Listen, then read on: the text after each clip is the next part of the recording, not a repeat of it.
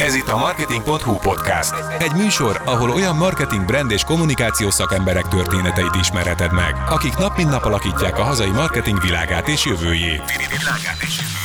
Az adások során őszintén mesélnek szakmáról, karrierjük csúcspontjairól és huppanóikról, magánéletükről, a múlt tapasztalatairól, és persze a jövőt befolyásoló trendekről. Maradj velünk, és ismerd meg a legsikeresebb hazai kampányok és szakemberek mögötti valós történeteket. A műsort vezeti Sándorfy Adrián, a Brocasters alapítója. Sziasztok, kedves hallgatóink! Ez itt a Marketing.hu Podcast, én Sándorfy Adrián vagyok. Ez a műsor a Magyar Marketing Szövetség műsora, ahol bemutatjuk azokat a marketing szakembereket, akik leginkább formálják ma azokat a márkákat, amiket nap mint nap fogyasztunk, és ebben egy nagyon fontos vendégünk, van der Wildt Nikolett, szia Niki, aki a Szentkirályi Magyarországtól érkezett. Sziasztok, köszöntök mindenkit! Niki, te a Szentkirályinak vagy a marketing vezetője. Ha jól tudom, akkor már kb. Több mint 7 éve, vagy lassan 8 éve? 7 éve. 7 éve. Viszont egy nagyon szép marketing vezetői karriered, vagy marketinges karriered van, szakmai karriered van. Azzal szeretném kezdeni, hogy kicsit felevelenítjük ezeket az állomásokat. Amikor készültünk erre a beszélgetésre, akkor pont ez volt így a háttérbeszélgetéseink során az ilyen megemlítésünk, hogy mindenhol nagyon sokáig voltál, relatíve sokáig voltál, komolyan lépdeltél folyamatosan a ranglétrán, és ugye egy nagyon megbízható szakembernek tűnsz így munkáltatói szempontból is. Hol kezdted a pályádat, hogy hol találkoztál először azzal, hogy te marketing vagy egyáltalán egy ilyen komolyabb alkalmazotti szerep, akár vezetőként nyilvánulhattál meg? Eredetileg pénzügyes vagyok. Nagyon jól ment a középiskolába matek, ezért mindenképpen valamilyen olyan pályát gondoltam magamnak, ahol ezt tudom kamatoztatni. Úgyhogy pénzügyes számítéli főiskolára jártam, ezt akkor még így hívták, most már nem így hívják. Majd elmentem dolgozni a British American Tobaccohoz. Én egy nagyon szerencsés generációnak vagyok a tagja, úgy gondolom, mert ebben az időszakban, a 2000-es évek elejéről beszélünk. Nagyon sok nagy multicég kezdett Magyarországon, nagyon tudatos menedzserfejlesztésből, úgyhogy én is egy ilyen menedzsment programba csatlakozhattam be. Pénzügyi oldalon egyébként. Ez a program úgy nézett ki, hogy 2 éven át gyakorlatilag a pénzügy különböző területeit jártam körbe. Ebben volt egy év külföld is, ami rettentesen jó tapasztalás volt számomra. Az összes európai országban dolgoztam egy-egy hónapot. Wow. Ez nem csak szakmailag, de emberileg is nagyon sokat hozzáadott az akkori kis 22 éves kis fejemhez. Ez kivételes lehetőség amúgy a szakmai fejlődéshez. Igen, illetve nagyon jól sikerült, ugye az angol nyelvvel is nagyon erősen meg kellett barátkozzak. Sok külföldi kollégával dolgoztam, ami nagyon formálta a szemléletemet. Azonban 2 év után, amikor kiléptem a programból, egy pénzügyes pozícióban, ott már láttam, hogy nem igazán a pénzügyön látom magam, és nem azért, mert a számokat nem értem, vagy nem szeretem, hanem egész egyszerűen az egész napos ülés Excel táblázatok előtt, az nem az én habitusomnak felel meg, hanem valami sokkal pörgősebb dologra vágytam. De ezt akkor értetted meg ebben, vagy pedig az már azért érezted az egyetemen is? Éreztem az egyetemen is, hogy hiába megy ez jól, az egy dolog, hogy az embernek mi az, ami jól megy, de azt is nagyon figyelembe kéne vennie, hogy ő milyen típusú ember. Sokáig akartam például fizikus lenni, és tökre nem tudom magam elképzelni, hogy ülök és egy számítógép előtt ilyen modelleken dolgozok napi 8 órát elmélyültem, mert nem ez a típus vagyok, nem tudok ilyen sokáig figyelni, koncentrálni. Dolgoztam a BAT-nél egy ideig a Marketing Finance nevű osztályon, ahol a marketingesekkel együtt dolgoztunk, és őket támogattuk a döntéseikben pénzügyi oldalról, és akkor találkoztam így a marketinggel, akkor kezdtem ezzel ismerkedni, és rögtön láttam, hogy ez nekem nagyon tetszik, és egy évvel a training programból való kilépésem után volt is lehetőség arra, hogy átmenjek a marketing osztályra dolgozni, és junior pozícióban kezdtem el tevékenykedni, közben elmentem a most már Corvinos, akkor még a Közgáz volt, ahol a marketinges mesterdiplomámat megkezdtem, hogy azért legyen mögött az elméleti tudás a gyakorlati ismereteknek. Az ugye közben zajlott, volt egy tanulmányos szerződésem is a céggel, és akkor itt kezdtem el a marketinggel a komolyabb ismerkedést. Ez az időszak volt, amikor pont az ATL eszközöket a dohány cégeknek betiltották, úgyhogy fogtuk, és az összes büdzsét BTL-be tettük, és óriási promóciókat csináltunk, óriási országos promóciókat, bontakozott ki ez a digitális világ, SMS kassa, websájtokat építettünk, ez egy nagyon mostani szemmel ez egy nagyon más időszak volt, de tényleg elég nagy büdzsékkel dolgozhattunk, és elég komoly promóciókat csináltunk. Mondod ezt, hogy ez a BTL ennyire megjelent a működésetekben, meg a promóciók, ezt tovább tudtad vinni a későbbi életedbe? Ez így megjelent? Ez egy erős gyakorlati terep volt neked ebben? Igen, főleg projektmenedzsment szempontjából, amikor azzal kellett napi szinten foglalkozni, hogy bejön az ajándék, nem jön be, levámolták, tehát hogy ez nagyon-nagyon sok gyakorlati dolgot jelent. Ezek az akár rendezvények, vagy akár nagyobb fogyasztói promócióknak a kivitelezése. Mindamellett a dohányipar egy nagyon-nagyon szabályozott világ volt. Most már annyira szabályozott, hogy szinte semmit nem lehet csinálni. Amit most például a Philip csinált az IQOS-tal, ez egy hatalmas, óriás innováció, megreformálták így a dohánypiacot, és én csak bámulok, hogy ezt milyen jól véghez vitték, de hogy egyéb lehetőségek azért elég komolyan beszűkültek, és ezt éreztem is ott, és ezért gondoltam azt, hogy akkor ideje kifelé nézni, és egy másik iparágban landoltam, ami hasonló módon nagyon szabályozott, és ez az alkohol. Igen. És ekkor mentem a Dreherre, sörgyárakhoz. Végigjártad akkor ezeket az ilyen kritikus és kényes területeket. Sokat kaptad ez neked meg így a pályád során, hogy alkohol, meg dohánytermékeknek a marketingelése az így mennyire összeegyeztethető így a lelki világoddal? Egyébként annyira nem, inkább csak ilyen vicc szinten így a barátaimmal beszélgettünk róla, hogy dohányárusból lettem csapos, és akkor a végén kikötöttem az ásványvizeknél, ahol meg petpalaszkokat árulunk. A hidratálás után, igen. Az alkohol után, igen. De egyébként ezek a dolgok is nagyon sokat változnak, én azt gondolom. Akkoriban, 2000-es évek elején még egyáltalán nem volt ilyen a dohányzásnak a megítélése. Én emlékszem, hogy még meetingeken dohányoztunk, meg az irodába. De teljesen más volt akkor a megítélés ezeknek a dolgoknak. Aha. És akkor voltál a Drehernél, kicsit mesélj arról az időszakról is. A Dreher ez egy hosszú időszak volt, hogy az elején is mondtad, én nagyon sok helyen voltam nagyon sokáig, de ez nem egy pozíciót jelentett, mert a BAT-nél is ugye több funkcióban is dolgoztam. A Drehernél pedig ezt a 9 évet azért megszakított egy másfél éves szülési szabadság, amikor a kislányom született. Ez 2010-ben volt. Én előtte a Kozel márkára csatlakoztam a céghez, ez már egy brandmenedzseri pozíció volt, így jól tudtam használni azt a projektmenedzseri tudásomat, amit a BAT-nél megszerezhettem. Viszont lehetőségem nyílt arra, hogy az ATL eszközökkel és a média dolgokkal is jól megismerkedjek, és erre fókuszáltam, hogy ezt a tudást minél előbb, minél gyorsabban megszerezzem. Aztán a Dreher márkára kerültem, itt már ez egy senior pozíció volt, és innen mentem el a kislányommal babázni, ami egy nagyon jó döntés volt, szerintem nagyon jó pillanatban mentem el, és nagyon örülök neki, és hálás vagyok a cégnek, hogy vissza tudtam térni. Ez egy jó téma, talán ez is majd megérne egy podcastot, hogy a marketingesek és a családalapítás, hogy hogyan lehet ezt a kettőt összeegyeztetni, persze, mert őszintén szólva, én amikor elmentem és elbúcsúztam a cégtől, én nem tudtam elképzelni sem azt, hogy lesz ez majd egy gyerekkel. Egy ilyen típusú munka, ahol pörgés van, akár rendezvények vannak, este is néha van e-mailezés, még néha hétvégén is kell valamit csinálni, meg az egész munkának a stílusa az nem ez a tipikus 8-tól 4-ig munka, amihez mondjuk egy óvodai nyitvatartás hozzá passzintható.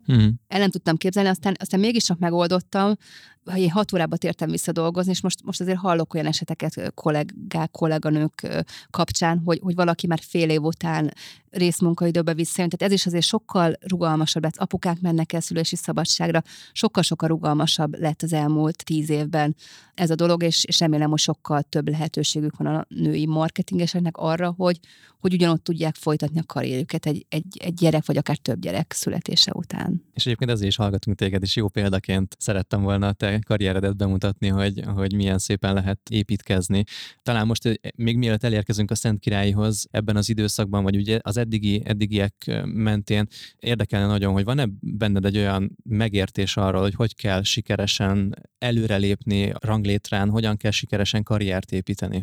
Szerintem meg kell látni, és meg kell ragadni a lehetőségeket, és nem szabad az embernek ilyen silókban gondolkodni, vagy abban gondolkodni, hogy címkékben gondolkodni, akár pozíció megnevezésekbe, vagy anyagiakban. Ezt most tudom, hogy nagyon rosszul hangzik, hogy persze az anyagiak nagyon fontosak, de én mindig úgy gondolkoztam, hogy az anyagi dolgok jönnek a teljesítmény után, és nem az anyagi dolgok a lényeg. Tehát, hogy ha megvan a teljesítmény, akkor azt követni fogják.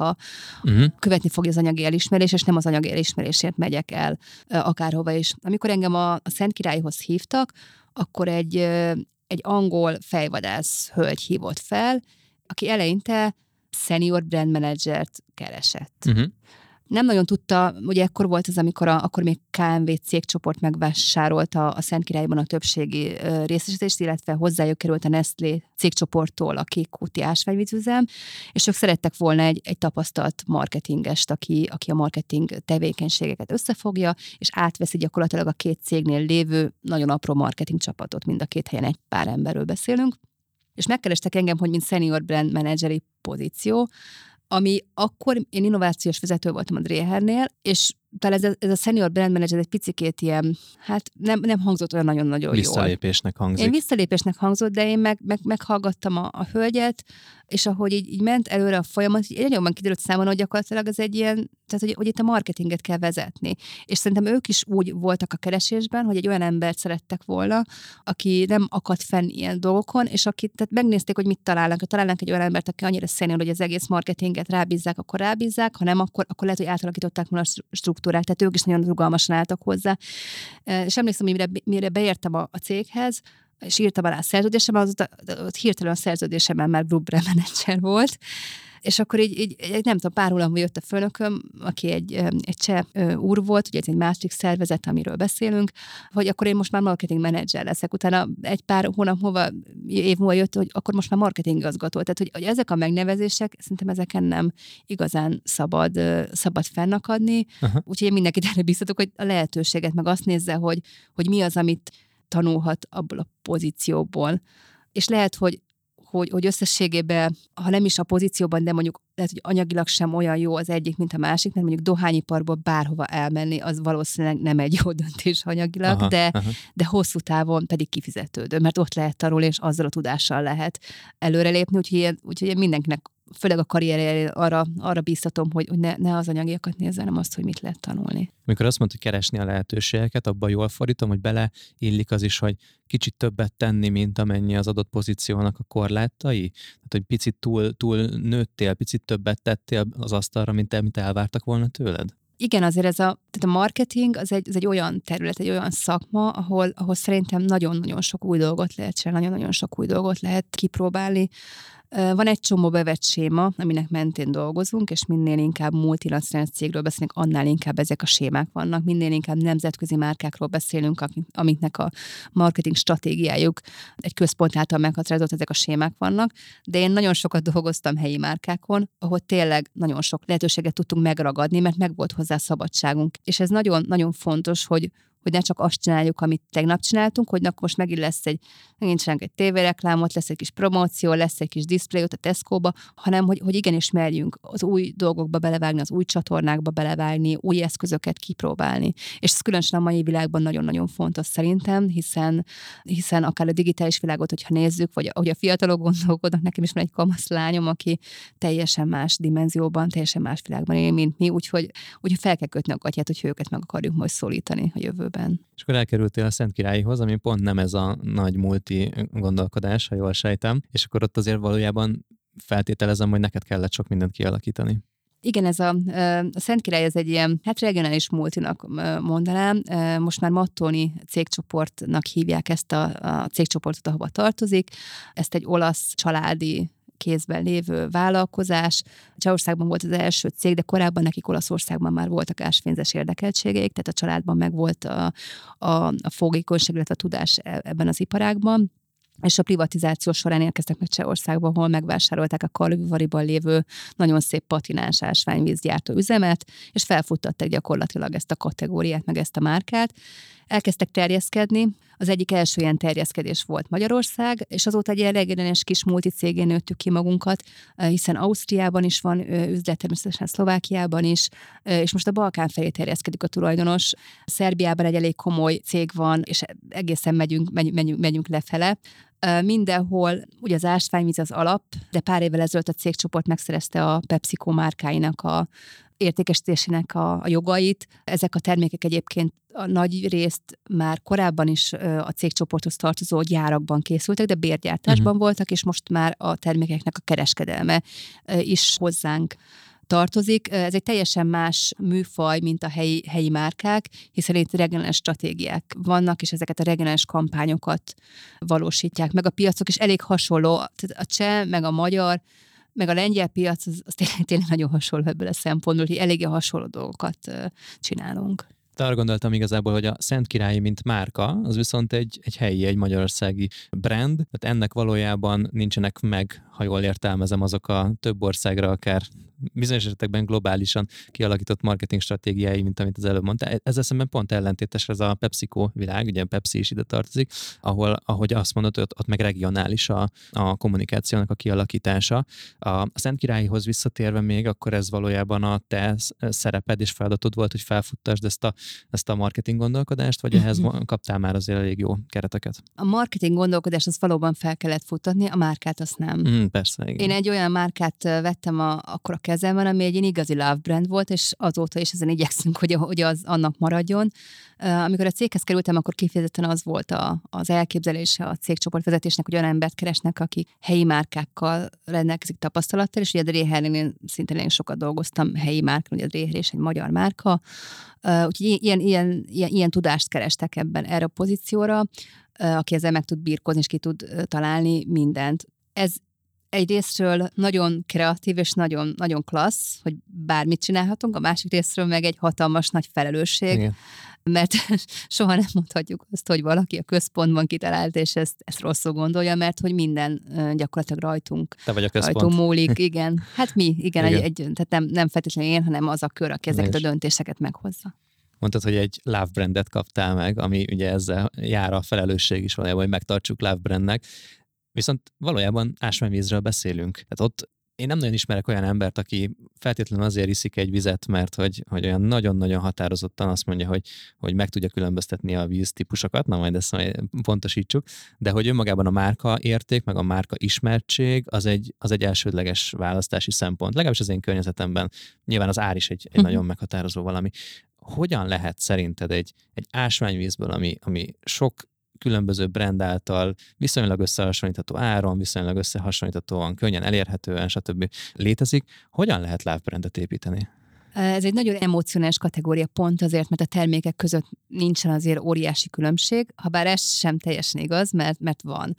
Vannak azért különbségek, de mondjuk az előző felelősségi körömmel összevetve egy sörnél minden férfi sörszakértőnek érzi magát, és nagyon érzi a különbséget a sörök között, és nagyon tudatosan el tudja azt mondani, hogy ő azért választja azt, mert annak olyan íze van, igen. Hogy azért a víznél kevesen mondanak ilyet, és sokkal inkább a döntés emocionális alapon születik meg.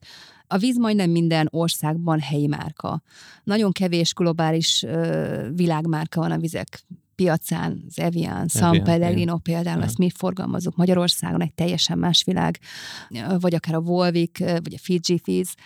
Ennek az az oka, hogy ez nem nagyon fenntartható, hogy vizet, palackozott vizet szállítassunk a világ másik végéről. Én azon a Fiji vizen mindig így kiakadok, hogy úristen, ez honnan jön, tehát hogy mennyit kellett ennek a szerencsétlen palacnak ide utaznia, hogy megérkezzen. Ráadásul úgy, hogy elég jó vízforrásaink vannak, igen. És valószínűleg sok más országról is elmondható. Igen, sok más országról is elmondható, de Magyarország tényleg ebben elképesztően kiemelkedő. Azt hiszem, hogy 119 bejegyzett ásványvízforrásunk van.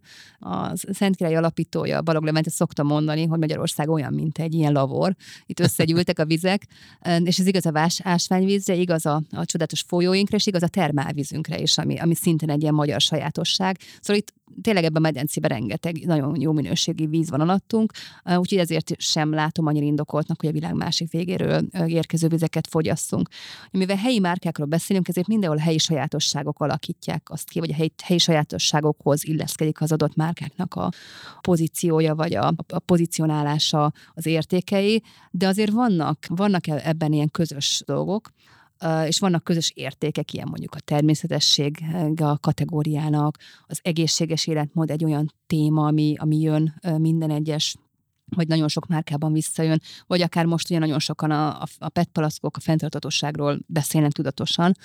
Ami Magyarországon és a Szentkirályi kapcsán egy ilyen különlegesség, de ez sem példanélkül egyébként a világban, az, hogy a Szentkirályi márkába márka sikersztoria így beépült az embereknek a szívébe, és nagyon-nagyon megérintette őket ez a történet, ahogy ez a kis magyar márka, ez a magyar vállalkozónak ezt a sikert sikerült elérnie, hogy a multikkal szemben egy olyan márkát sikerült megalapítania és építenie, ami felvette a versenyt, mert akkor is voltak ásványvízmárkák. Persze. Bocsánat, magunkénak érezzük? Ez igen. Arról szól? Aha. Igen, magunkénak érezzük, és szeretünk osztozni ezekben a sikerekben.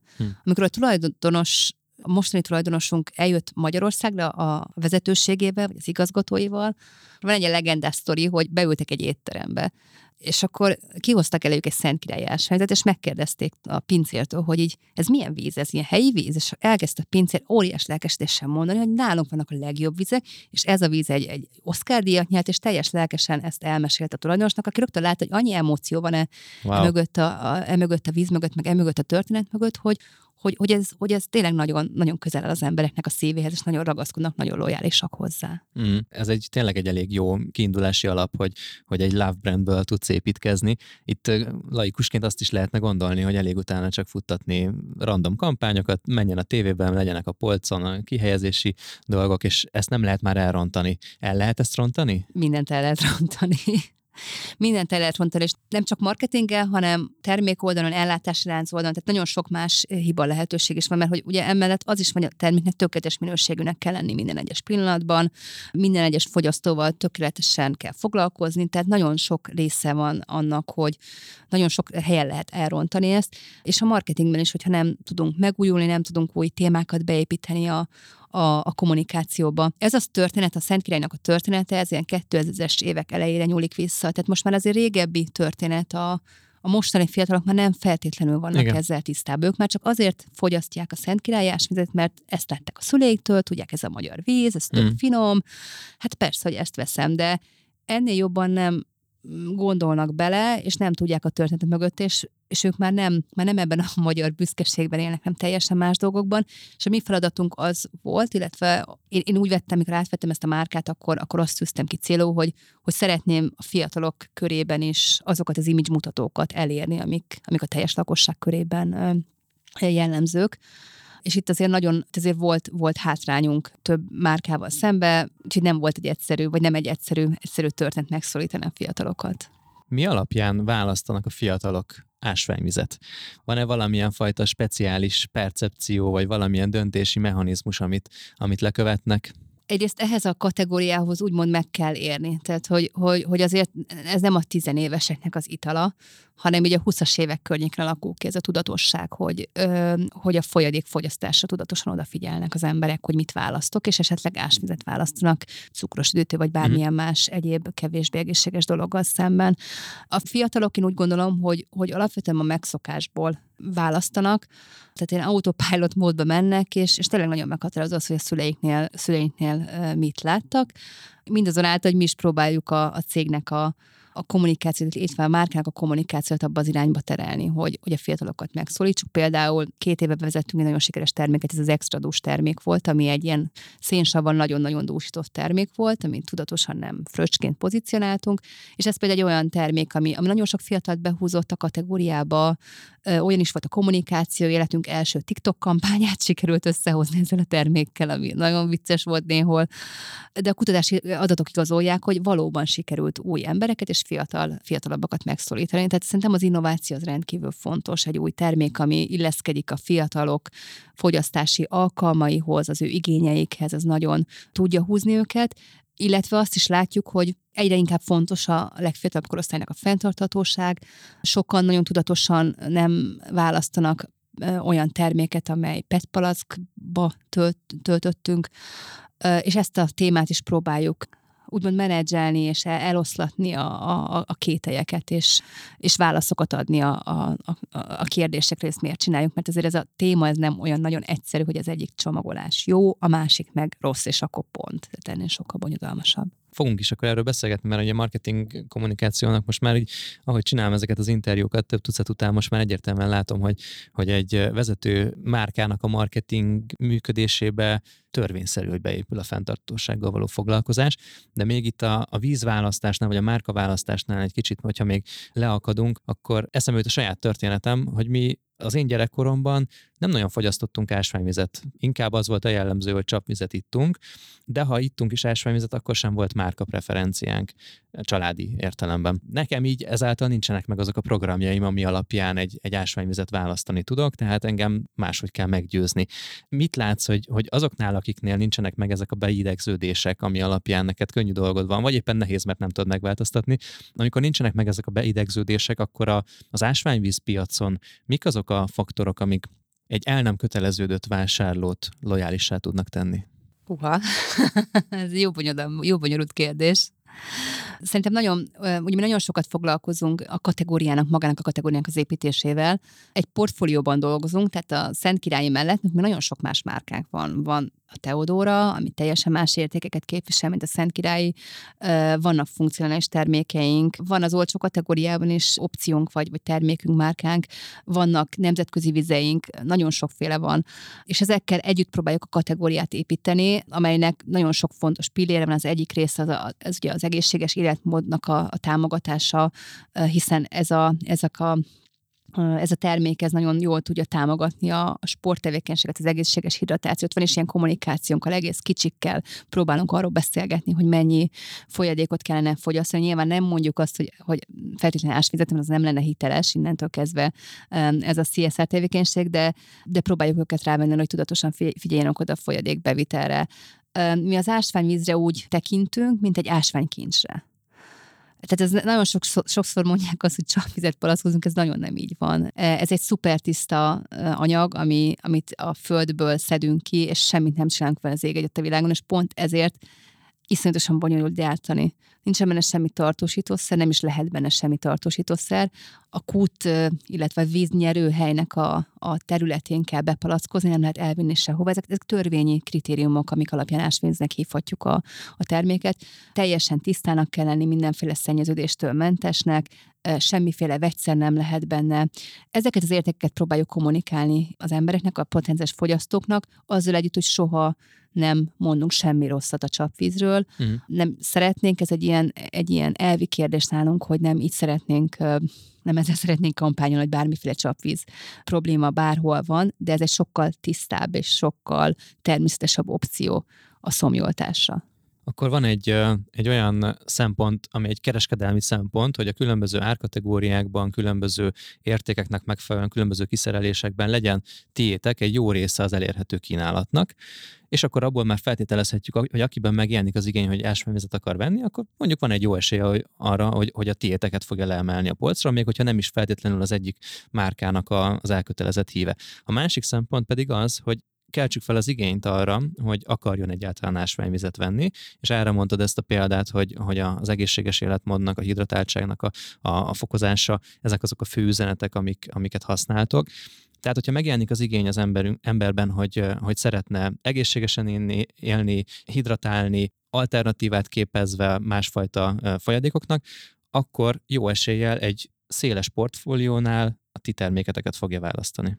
Igen, de ez az is kell, hogy mi termékünk ott legyen a boltokban, megfelelő módon ki legyen helyezve, megfelelő minőségben, megfelelő mennyiségben rendelkezésre álljon, és ez a történetnek a másik része, mert tök jó egy nagy márkát építeni, meg egy love brandet építeni, de amikor a piacon elkezdődik egy igénynek a felfutása, ami a Szentkirályi esetén is volt, akkor nagyon fontos, hogy azt az igényt ki is kell gyártásilag elégíteni.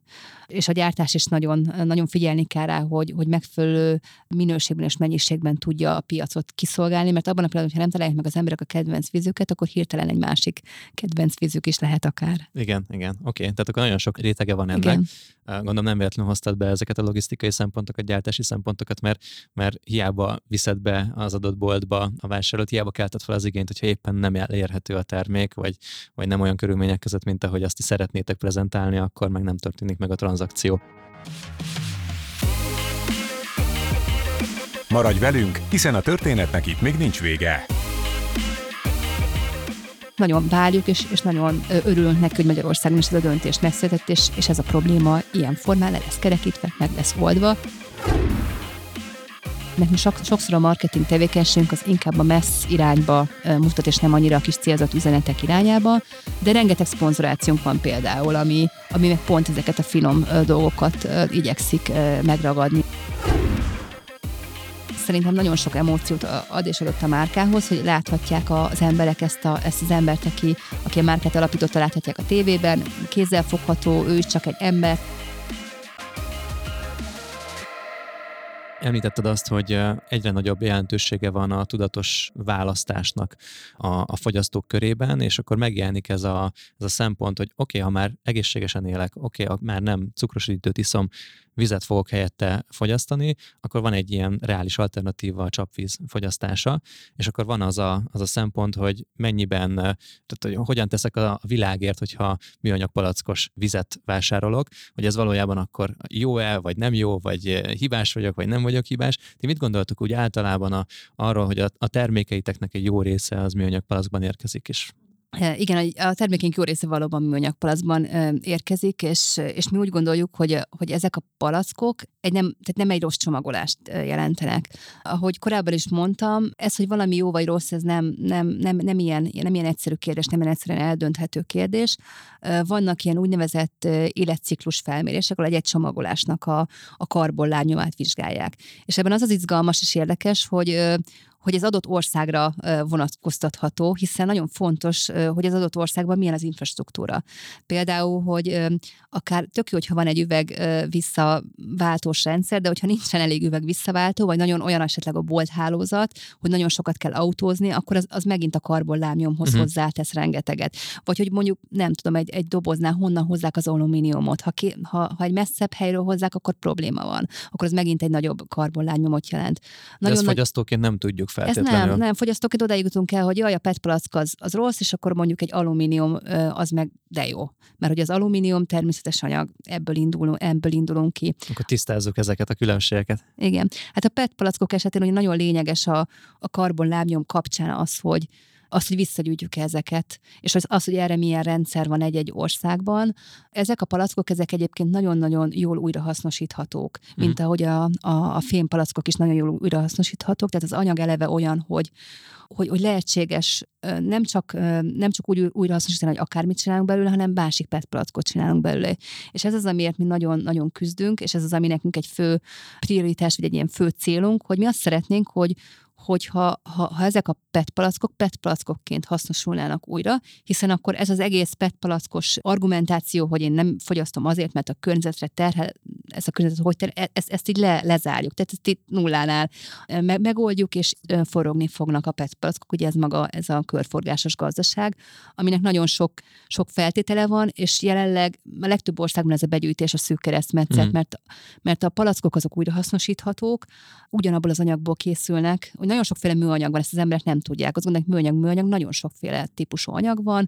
A PET egy kifejezetten jó használható, élelmiszeriparban is használható, tehát olyan higiéniai kritériumoknak eleget tud tenni, hogy élelmiszert lehet bele tölteni, viszont egy picit drágább, mint adott esetben más típusú műanyagok, és nagyon jól újrahasznosítható műanyag. Egyébként a fém is nagyon jól újrahasznosítható, és nagyon jól forgatható anyag. Ugye ez az első kritérium, hogy olyan anyagokkal dolgozzunk, amik újrahasznosíthatók. Most olvastam például az egyik nagy beszállító partnerünknek a vállalását, hogy ők azt vállalták, hogy nem tudom, 2000 akárhányig csak olyan műanyagot fognak árulni, ők csomagoláshoz árulnak alapanyagokat, amik újrahasznosíthatók. Aha. És nem mindenféle ilyen-olyan műanyagot, amivel aztán a végén nem lehet semmit se kezdeni. Ez milyen távol van mondjuk ennél a beszállítónál? Most nem kell évre pontosan, de hogy ez... 2025, holnap után, tehát mindjárt itt van. Igen, ezek a dolgok, ezek mindjárt itt vannak, és azért az EU-nak is nagyon sok törekvése van abba az irányba, hogy ezt a műanyag kérdést megoldja, főleg azért, mert rendelkezésre áll most már az a technológia is, aminek segítségével a PET palackokat újra PET palackokként tudjuk használni. Az a legrosszabb irány szerintünk, hogyha fogjuk a PET palackot és csinálunk belőle szőnyeget. Mert hogyha belegondolnak a hallgatók abba, hogy hány darab PET palackos terméket iszok meg egy évben, meg hány darab szőnyeget veszek, akkor látjuk hamar, hogy ez a kettő nagyságrendileg nincs egymással összhangban, és nem megoldás. És lehet, hogy én egy szőnyeget, egy paplant, egy táskát, egy tök mindegy, mint egy cipőt, megveszek azért, mert jaj, de jó, újrahasznosított PET palacból készült, de ez azért nem jó gondolkodás, mert hogy nem az a szűk keresztmetszet, mit csináljunk belőle, mert számtalan dolgot tudunk csinálni belőle, hanem az a szűk keresztmetszet, hogy nem jön elég palack vissza a rendszerbe. és ami visszajön, biztosítani kell valahogy, hogy ezek a visszajött palackok, ezek újra palackként hasznosulnak újra, és nem minden más csináljunk belőle, mert minden más felveri ezeknek a palackoknak, mint másodlagos nyersanyagnak az árát, és innentől kezdve nem tudjuk gazdaságosan hasznosítani. És így jön be az, hogy mennyi jön vissza a rendszerbe. Ugye most Magyarországon vannak ezek a jó kis sárga kukák, amit aztán használ az ember, vagy nem használ. Én mindenkit arra biztatok, hogy használja, mert tényleg, tehát ennek tényleg ezt használják, újra hasznosítják a PET palackokat ebből. De akkor ez működik, mert vannak azért ilyen rossz hangok, hogy végül ugyanadat dobják ugyanarra a szemétkupacra. Igen, meg hogy láttam az autót, amely jött és elvitte, és beleborították az autóba a műanyagot a papír mellé. Az autóban van egy ilyen rekesz, ami kinyílik, és egyik irányba viszi, meg a másik irányba viszi a papírt, meg a műanyagot. Tehát ha valamit a műanyag szemétből újra hasznosítanak, akkor az a PET palack. Nagyon sok minden, amit bedobunk, nem. No, de ezek a rendszerek, ezek nem annyira sikeresek azért, mert hogy önkéntességen alapulnak, és Magyarországon is különböző mérések meg viták vannak, de mint 20-30% körüli PET palack mennyiség tud visszajönni a rendszerbe ilyen formátumban. Éppen ezért az Európai Unió összes országában gyakorlatilag az a törekvés, hogy egy betétdíjas rendszert alakítsanak ki a palackokra, ami 2024. január 1-től minket is, a számunkra is valóság lesz, és nálunk is ez a rendszer lesz. Ez azt jelenti, hogy amikor veszel egy bármilyen üdítőitalt, amely PET palackban, vagy egyébként ugye ennek rész lesz az alumínium palack is, és az egyutas üveg is része lesz, de most maradjunk a PET palackoknál, akkor kifizetek egy X forint betétdíjat, utána a palackot visszaviszem, és a betétdíjat visszakapom. És ez nem úgy működik, mint az üveg, ahol fogják az üveget, elvisszük a telephelyre, kimossuk, újra töltjük, hanem ezek elmennek újrahasznosításra. És egy üzemben ezt összedarálják, és ebből az összedarált műanyagból újabb PET palackok fújására alkalmas anyagot készítenek. Tehát nem újra töltjük, hanem újrahasznosítjuk. Ezek a rendszerek, ezek Európa szerte működnek, majdnem minden országban. Szlovákia a legutolsó ország, aki tavaly csatlakozott itt mellettünk ez a rendszer, ez Horvátországban is van ilyen, és tényleg valódi igazi megoldás, hiszen 70-80-90%-os visszapörgési arány van, ez azt jelenti, hogy eltűnik a műanyag szemét. 90%-a a műanyag palackoknak visszatér a rendszerbe. Nem lesz sem a városi kukákban, sem eldobva az út szélén, sehol sem. Tehát ez egy tök jó megoldás. Nyilván van ennek egy elég komoly infrastruktúrája, hogy működtetni kell ezt a rendszert, kellenek hozzá automaták, visszaváltási rendszer, elszámolások, rendszer, adminisztráció, de a nap végére azt látjuk, hogy ez így működik, és nagyon várjuk, és nagyon örülünk neki, hogy Magyarországon is ez a döntés megszületett, és ez a probléma ilyen formán le lesz kerekítve, meg lesz oldva, és akkor lesz alapanyag, és teljesen tudjuk azt, amit az EU elvár tőlünk, hogy 2025-re minden egyes palackban 25%-nyi reciklált anyag legyen, és 2030-ra meg 30%. Rendben. Ha visszamegyünk egy kicsit ugye te munkádhoz, akkor azon túl, hogy általánosan építitek a márkát, hogyan jelenik meg ennek a fenntarthatóságnak az üzenete a marketing kommunikációban? Gondolok itt például arra, hogy amikor megtervezitek egy éves kampány időszakotokat, vagy a kampány időszakok sorrendjét, akkor hogy gondolkodtok arról, hogy ez az üzenet beépüljön a minden fajta kommunikációtokban? Egyrészt van ugye az egész történetnek az a része, hogy hogyan épül be a kommunikációnkba ezek az üzenetek. Itt szerintem nagyon lényeges az, hogy minden márka azzal az üzenettel, azokkal a témákkal foglalkozom, és minden kategória, amik relevánsak számára. Tehát nekünk nyilván van a PET palack legnagyobb kihívás, amit a Szentkirályi, mint a kategória vezető márkája próbálja megfogalmazni ezeket az üzeneteket. De ott van például a Teodóra márkánk, ami a Balaton Felvidéki Nemzeti Parknak a szívéből jön, itt másfajta tevékenységek vannak, másfajta fenntarthatósági üzeneteket fogalmazunk meg. A természetről beszélünk, a biodiverzitásról beszélünk, itt is lesznek már nagyon izgalmas programjaink a nemzeti parkkal együttműködve, de ez is egy olyan dolog, ami szerintem releváns az adott márkához és az adott kategóriához. Ezek folyamatosan áthatják a márka üzeneteket. És van a másik része, hogy amikor mi meghozzuk így a saját magunk is döntéseit az egyes aktivitásokkal, tevékenységgel kapcsolatban, akkor mennyire tartjuk szem előtt a fenntarthatósági szempontokat. Például, hogy legyártatok-e nem tudom hány darab szórólapot, figyfenét, amit majd olcsó, belefér a marketing büdzsé, végül csak 4 forint, és ott figyel a marketing raktárba évek múlva. Hogy ezeket már mi is igyekezzük így tényleg amennyire lehet visszafogni.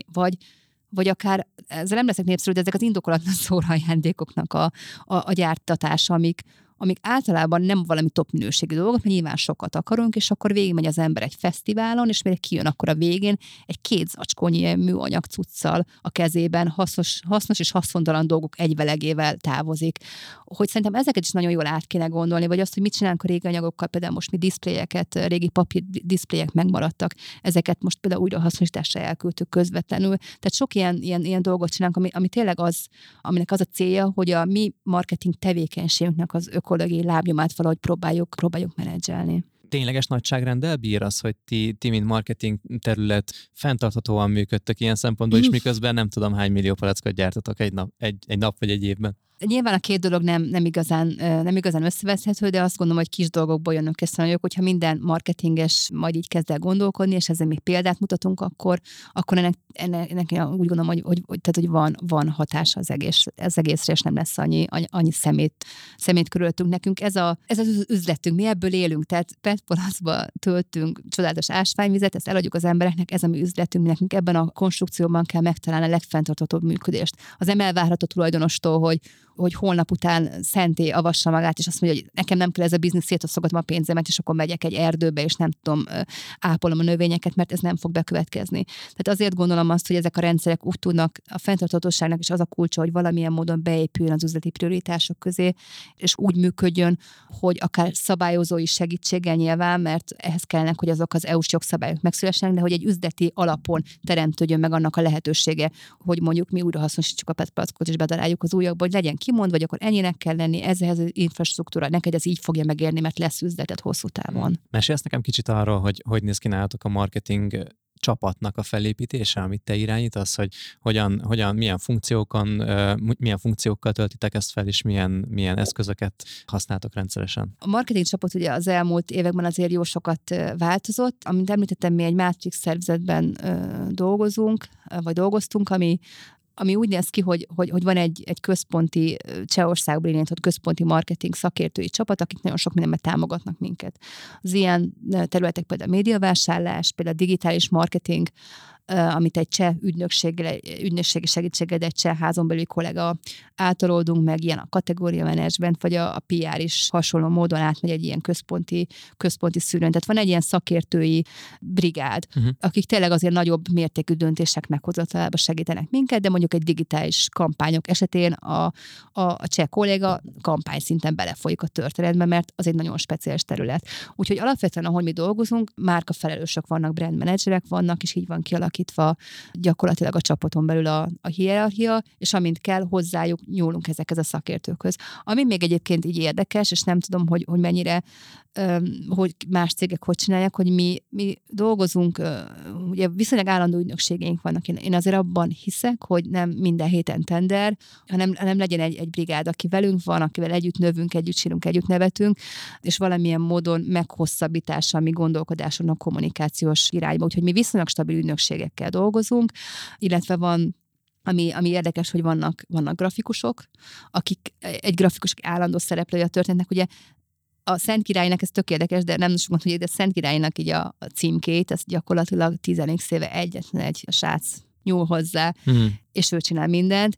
És ez azért fontos, mert így tudunk konzisztensek maradni. Mert így mindig az ő szemlélete marad benne ebben a történetben, és nem az, vagy jön egy újabb ügynökség, az kicsit másképp, most a betűket másképp csinálja. Nekünk nincsen ilyen nagy brandbookunk, mint a nagy márkáknak. Én is láttam ilyet a karrierem során, hogy kinyitunk egy hatalmas könyvet, és akkor bele van írva, hogy milyen szögbe dőljön, és milyen pantonszín, és hogy kerekedjen a Pepsi-nek a P betűje. Ilyenünk nincsen, amit nagyon sok pénzért nagyon komoly ügynökségek kifejlesztenek, ezért nekünk ezzel a kis egyszerű eszközzel kell biztosítani a konzisztenciát, hogy grafikai szempontból ugyanaz az ember csinálja, készíti a címkéket. És hogyha az eszközökről beszélgetünk még egy kicsit zárásként, akkor hogyan tudjátok azt ti meghatározni, hogy az egyes marketing eszközöknek, amiket használtok, milyen eredménye van, milyen sikeressége van? Ezt az is kérdezem, hogy valami alapján súlyoznotok kell a költségvetéseteket, tehát hogy lesz valamilyen fajta elvárt eredmény az egyes eszközöktől. Hogyan gondolkoztak erről? Nagyobb kampányok esetén szoktunk csinálni dedikált méréseket arra, hogy egy kampány hogy teljesített, és hogy melyik eszközehez hogyan járult hozzá. Ami szintén szerintem izgalmas téma, és ez nagyon sok kutatás kimutatta, hogy maga a terméknek a csomagolása egy iszonyatosan erős eszköz. És itt jön be az, hogy de jó, hogy hazai márka, mert ezt mi tudjuk használni aktívan. És ezzel nagyon-nagyon sok embert érünk el, úgyhogy ez a Szentkirályon folyamatosan használatban van, most is éppen a tehetségprogramban nyertes fiatal korisok, helyes kis fiatalok vannak rajta a címkéken, illetve a zsugorfólián. Most a Teodórán is elkezdtük ezt használni, ezt az eszközt. Ennek sokkal nagyobb a jelentősége, mint így bárki gondolná, és ez egyben egy előnye nemzetközi márkákkal szemben, ahol egy központból vezérlik le az akár soknyelvű csomagolást. Ez kimutatást nyert, hogy ez mennyire erős eszköz. Nyilván mi is igyekszünk egyensúlyozni, ez mindig az a kérdés a nap végére, hogy célzunk, vagy tömegeket akarunk elérni, és azért a mi termékeink, úgy mondom, hogy lakossági termékek, tehát hogy nagyon széles a célcsoportunk, akit nyilván folyamatosan tanulmányozunk, hogy kik ők, meg mennyit, meg merre fogyasztanak. Úgyhogy azért nekünk sokszor a marketing tevékenységünk az inkább a messz irányba mutat, és nem annyira a kis célzott üzenetek irányába, de rengeteg szponzorációnk van például, ami meg pont ezeket a finom dolgokat igyekszik megragadni a márkaértékének ezeket az apró pontjait. Úgyhogy ez egy egyensúlyozás és egy költséghatékonyság, mert hogy a büdzsé az annyi amennyi, és az nem tud kétszer annyi lenni. A címkék kapcsán így eszembe jut, hogy nagyon sok sportoló, tehát említetted is, hogy nagyon sok sportolóval dolgoztak, és biztos tévedek, de hogy én zömében csak sportolókat láttam a címkéken. Mi az elgondolása mögött? A kategória, az ásványz kategória, már korábban is említettem, hogy az egészség és életmód és a sporthoz eléggé szorosan kötődik, hiszen ott kell, hogy legyen a sportnál a víz, mint a hidratáció folyamatosan. Ez az egyik része a történetnek. A másik része az egy picit más. Ez a Magyarország szerintem az ásványvízre is nagyon büszke lehet, de a sportolóira meg még annyira büszke lehet. És amikor elkezdünk arról gondolkodni, hogy mik a magyar értékek, és mik azok, amikre igazán büszke vagyunk, akkor az a helyzet, hogy egyre kevésbé tudunk olyan dolgokat felhozni, amik nem megosztók, amik nem kezdenek el ilyen politikai irányokba és ideológiai irányokba elmenni, és a sport szerintem az egyike azoknak a kevés témáknak, ahol tényleg a magyar emberek egységesen tudnak örülni a sport sikereinknek, és valóban nagyon kiemelkedők vagyunk. Meg lehet nézni az olimpiai érmeink számát, vagy az ásványvizes forrásaink számát is. És úgy gondoltuk, hogy a magyar büszkeségnek ez egy olyan szeglete, ami egyrészt kapcsolódik nagyon szorosan a márkához, másrészt pedig a kategóriához, másrészt pedig nem megosztó, és tényleg az emberek szeretettel fordulnak az irányába, mert semmi esetben sem szeretnénk megosztók lenni, vagy vitákat generálni akár milyen magyarsággal kapcsolatos kérdésről. Illetve igen, tehát hogy az ő általuk elért sikerből fakad egy érzelem, amit így akkor, hogy oda tesztek ezt az érzelmet, fizikailag oda nyomtatjátok a logótok mellé, akkor ez szépen össze tud kapcsolódni. Igen, és ez egy valódi siker. Úgy értem, hogy valódi, hogy nagyon sok munka van mögötte, mint ahogy a Szentkirályi sikerei mögött is rengeteg munka van, hogy ezen a piacon mi ilyen sikereket tudtunk elérni. Az nem véletlen, az nem a szerencsém múlott, az is volt benne, de nagyon-nagyon sok munka van, és ezért szeretjük a sportolókat, ezért szeretünk velük dolgozni, mert itt is tettel érhető ez a sok-sok áldozat, amit a sikerért meg kell hoznia az egyéneknek, úgy, mint a cégeknek. Én még azt szeretem ebben, hogy ti sok esetben fiatal sportolókat emeltek ki, hogy elérést adtak nekik, hogy az ő sikereik még több emberhez jussanak el, és akár a fiatal sportolók neve ismertebb legyen, elismertebbek legyenek, és pont azt a rengeteg munkát, amit beletesznek abba, hogy egy nemzet számára aranyérmeket szerezzenek, azt ezzel fel is értékelitek, és láthatóbbá teszitek. És ez szerintem egy nagyon jó dolog, amit egy fogyasztó is értékel, és a ti számlátokra ír, hogy ez nektek köszönhető, hogy valaki plusz elérést tud kapni. Igen, szeretnénk visszaadni az embereknek egy kicsit abból a sok-sok lojális vásárlásból, tehát amikor bemegy az üzletbe, Szentkirályt választ, akkor mi azért nagyon hálásak vagyunk, és úgy gondoljuk, hogy a marketing büdzsének részét arra szeretnénk költeni, hogy majd az ember, aki a mi vízünket vásárolta, majd örülhessen annak a a sportsikernek pár év múlva, és ez tényleg megvalósul, mert a tehetségprogram 2016-ban indult, és a 2016-os kiválasztottaknak jó nagy részének drukkolhattunk Tokióba, és komoly sikereket értek el, ezüstérmes sportolónk is volt, és ez folytatódni fog, hogy a szentkirályi tehetségek diadalmenete az a jövőben is várható. Nem tudom elkerülni a kérdés zárásként. Az előbb említett már úriember nevét, a Balogh Levente nevét mindenképpen hozzuk be. Ő egy olyan vállalkozó, aki celeb lett gyakorlatilag a tévének köszönhetően. Egyrészt a tévének köszönhetően, másrészt meg az a több évtizedes munka, amit elsősorban, ha jól értettem, akkor a Szentkirályiba fektetett akkoriban. Milyen neked így marketing szempontból egy ilyen arccal dolgozni, hogy ő valójában egy két lábon járó szentkirályi márka és reklám, mégis valójában egy élő emberről beszélünk. Tehát ez a marketingben ez így hogy jelenik meg számodra? Ez egy nagyon érdekes lehetőség, mert soha nem dolgoztam még olyan márkán, ahol egy élő ember lett volna az ikon, mert hogy visszapörgetem magamba így az eseményeket, így a sörgyárban volt egy Dreher Antalunk, aki valamikor régen élt, igen. Meg voltak ilyen kabalák, ilyen állatok a különböző... Kecske is volt, sok minden volt, tehát mindennek volt egy ilyen szimbóluma, vagy egy ilyen figurája, de olyan, hogy ezt valaki egy élő emberként testesítette meg, az azért viszonylag ritka volt, és egymás szerintem nagyon sok emóciót ad és adott a márkához, hogy láthatják az emberek ezt az embert, aki a márkát alapította, láthatják a tévében, kézzelfogható, ő is csak egy ember, tehát hogy nem egy valamilyen tőzsdeárfolyam, valamilyen számsor valakinek a képernyője, hanem hogy egy valós ember van mögötte. Mindemellett nyilván ez egy kihívás nekünk, hogy ez egy nagyon jó alap, de hogy azért ezen túl kell lépni, mert hogy mi szentkirályi ásványvizet árulunk, és nem Balogh Leventét. Igen. Úgyhogy azon az alapokon és azokat az értékeket tovább vive, amit ő képvisel, amik nagyon fontos és szép értékek, kell a márkát tovább építeni a jövő generációja számára. Van olyan eset, hogy ti hattok inkább a Leventére, hogy valamilyen üzenetet ő képviseljen látványosabban, vagy jelenjen meg valahol promózva a szentkirályi nevet? Persze, mi nagyon szorosan dolgozunk Leventével együtt, azért ő is a saját kis personal brandingét azért elég aktívan építi, de a mi kampányainkban is nagyon aktívan részt vesz, sokat egyeztetünk, és nagyon sokszor van, hogy igen, mi hívjuk, és az ő segítségével, vagy az ő hathatós közreműködésével valósulnak meg dolgok.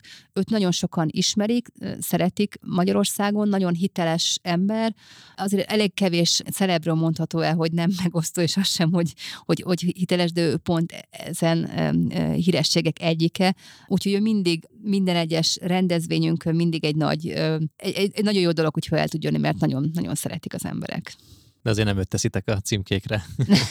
Nem, most a fiatal sportolókat tettük rá, mert nagyon helyesek. Igen, hát nagyon szépen köszönöm azt, hogy ennyire beavattál minket a Szentkirályi Magyarország marketing aktivitáséba, meg a te személyes karrier utadba, ami egy nagyon szép történet, és azt hiszem, hogy a hallgatóinak egy jó példát tud jelenteni a te karriered, meg a gondolkodásmódod, és sok sikert kívánok ahhoz, amit kitűztetek így a zászlótokra.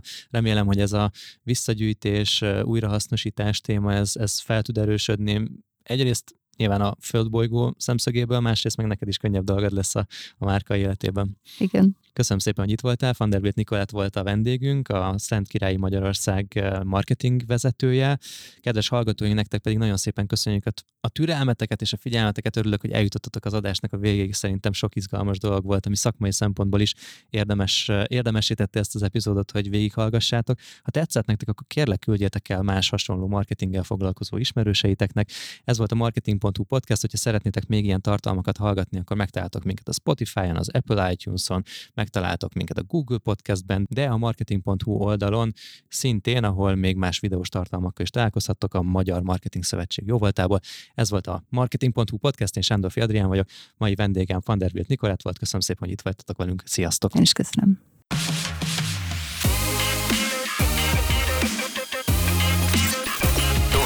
További Marketing.hu podcast adásokért és más inspiratív tartalmakért látogass el a www.marketing.hu-ra, aminek linkjét a leírásban is megtalálod. Ne hagyd ki a feliratkozás gomb megnyomását sem. Hamarosan újabb adásokból tanulhatsz, és inspirálódhatsz a marketing világáról és annak főszereplőiről. Marketing.hu podcast. Brocasters.